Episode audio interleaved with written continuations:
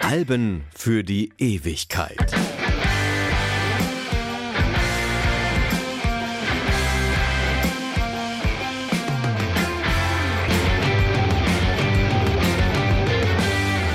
Hallo, mein Name ist Martin Busch und ich muss heute unbedingt mal über ein Album sprechen, das aus mehreren Gründen ausgesprochen bemerkenswert ist. Ich habe mich entschieden, dieses Album vorzustellen, weil ich weiß, dass es in der Reihe Alben für die Ewigkeit ein absolutes Muss ist.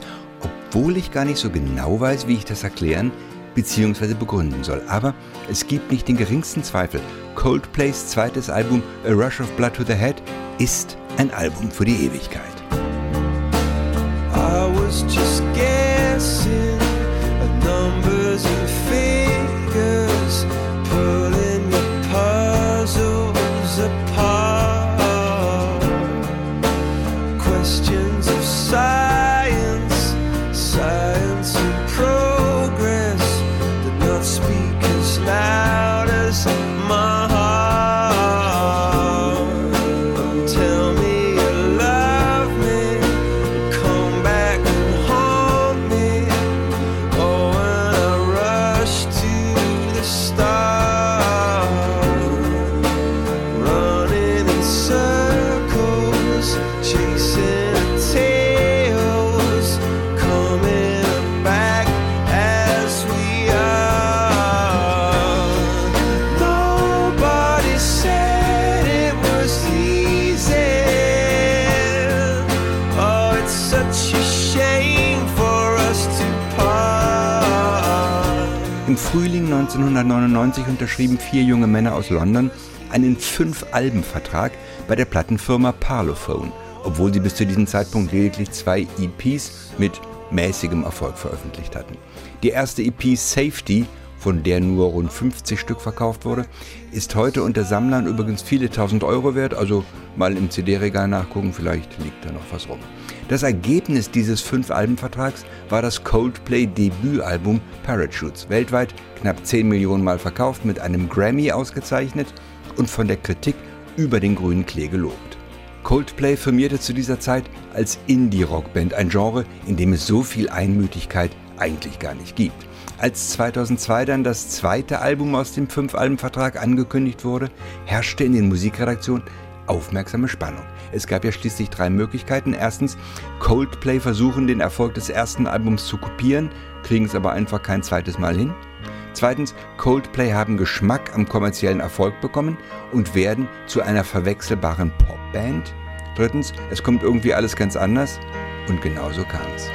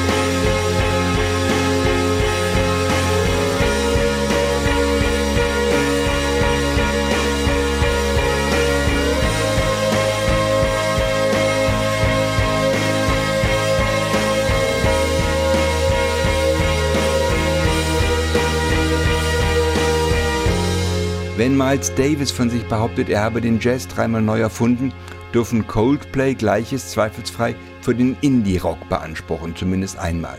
Als A Rush of Blood to the Head 2002 erscheint, ist die Kritik erst einmal sprachlos und die Fans kaufen das Album wie blöd. Es ist deutlich anspruchsvoller als das Debüt, es ist rockiger, fantasievoller, vielschichtiger und komplexer als der Vorgänger. Coldplay haben mit diesem Album einen populären Indie-Rock erfunden, den es in dieser Form bis dato noch überhaupt nicht gab. Sie räumen 3 Grammys ab, verkaufen das Album 13 Millionen Mal, kassieren insgesamt 58 Gold- und Platin-Auszeichnungen und schaffen es in die Rolling Stones-Liste der 500 besten Alben aller Zeiten. Wobei ich darauf hinweisen möchte, dass es nur ganz wenige Alben aus den 2000er Jahren gibt, die in diesen erlauchten Kreis vorgestoßen sind. A Rush of Blood to the Head wird fast auf Anhieb ein Klassiker.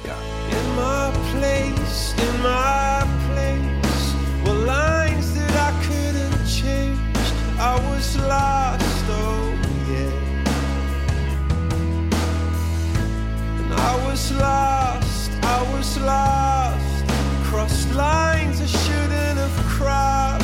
I was lost, oh yeah. Yeah, how long must you wait for? Yeah, how long must you pay for? Yeah.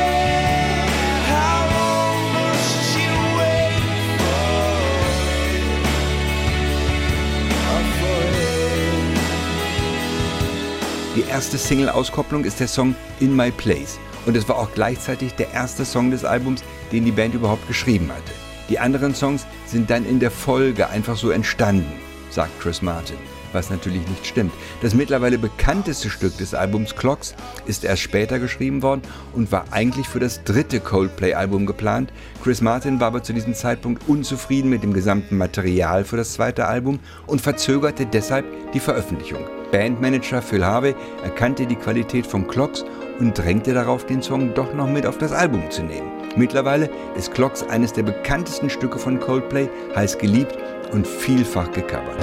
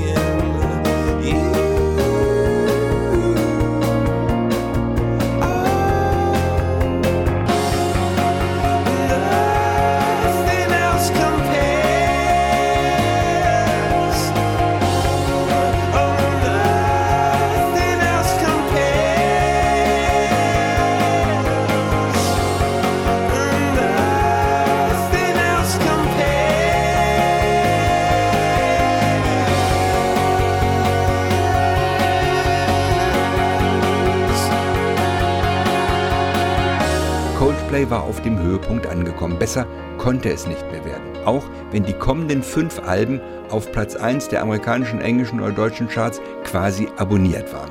Kommerziell legte Coldplay noch deutlich zu, verkaufte Tonträger ohne Ende und füllte weltweit die größten Stadien. Aber die eigentliche Leistung, die Schaffung und Etablierung eines neuen Musikstils, die war vollbracht. Zugegeben, der sogenannte Alternative Rock ist ein sehr breiter Begriff, hat mit dem Begriff alternativ im Sinne von anders als alles andere wenig zu tun und hat eigentlich längst den Begriff Rockmusik ersetzt. Der britische Musikjournalist Dave Thompson fragt zu Recht, was ist an U2, R.E.M. oder Nirvana alternativ? Antwort: nichts. Und was ist an Coldplay alternativ? Ebenfalls nichts. Ich wüsste gerne eine Abgrenzung zwischen Alternative Rock, Britpop, Post-Grunge, Pop-Punk und Indie-Rock, ich weiß es aber nicht und beschreibe somit lediglich das Dilemma. Die Begriffe helfen nicht weiter und dokumentieren nur, dass die Rockmusik in einem stetigen Fluss ist. Coldplay hat mit dem ersten Album Parachutes einen neuen Musikstil begonnen und diese Phase mit dem 2. Album A Rush of Blood to the Head abgeschlossen. Wikipedia nennt den Stil Pop-Rock, mein iTunes Indie-Rock und ich nenne ihn einfach Coldplay. Where do we go? Nobody knows. I've gotta say I'm on my way down. God give me style and give me grace. God put a smile upon my face.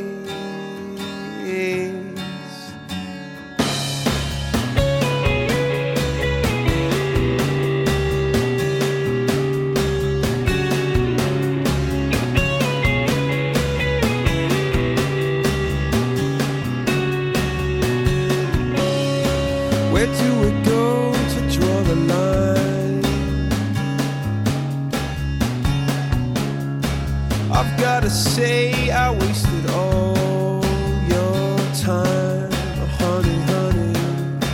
Where do I go to fall from grace? God put a smile upon your face, yeah.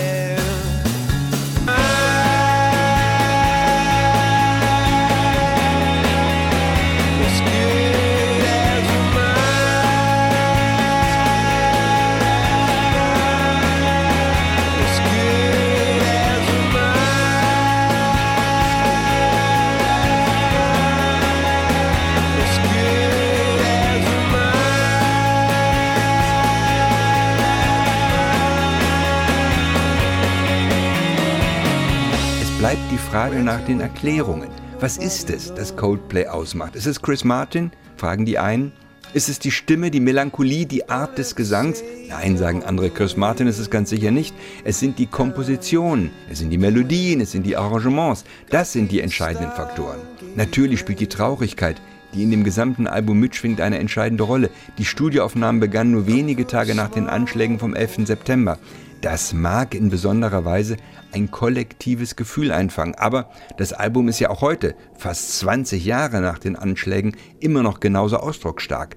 Auch die Einflüsse, die die Bandmitglieder selbst benennen, helfen nicht wirklich weiter. In erster Linie die schottische Band Travis, aber auch U2, George Harrison und A-ha dienten als Vorlage, sagt die Band. Die Erkenntnis bleibt aber die gleiche, Coldplay hat, wie auch schon vor ihnen R.E.M., Nirvana oder Oasis und viele andere Bands, einen neuen Stil gefunden und die Rockmusik einfach ein Stück weiterentwickelt. Und irgendwann wird eine junge Band kommen, irre erfolgreich werden und sagen, unser Vorbild war Coldplay, insbesondere das Album A Rush of Blood to the Head. Deshalb ist dieses Album ein Album für die Ewigkeit. Come on, oh my star is fading and I swear out of control, and if I'd only waited, I'd not be stuck here in this hole.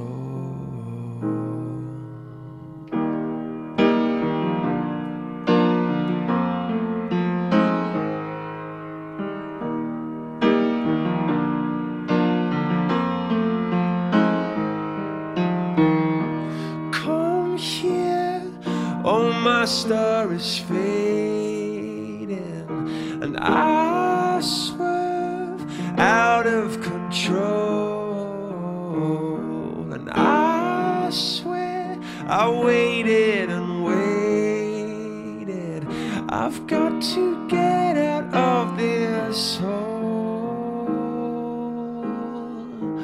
but time is on your side. It's on your side now, not pushing you.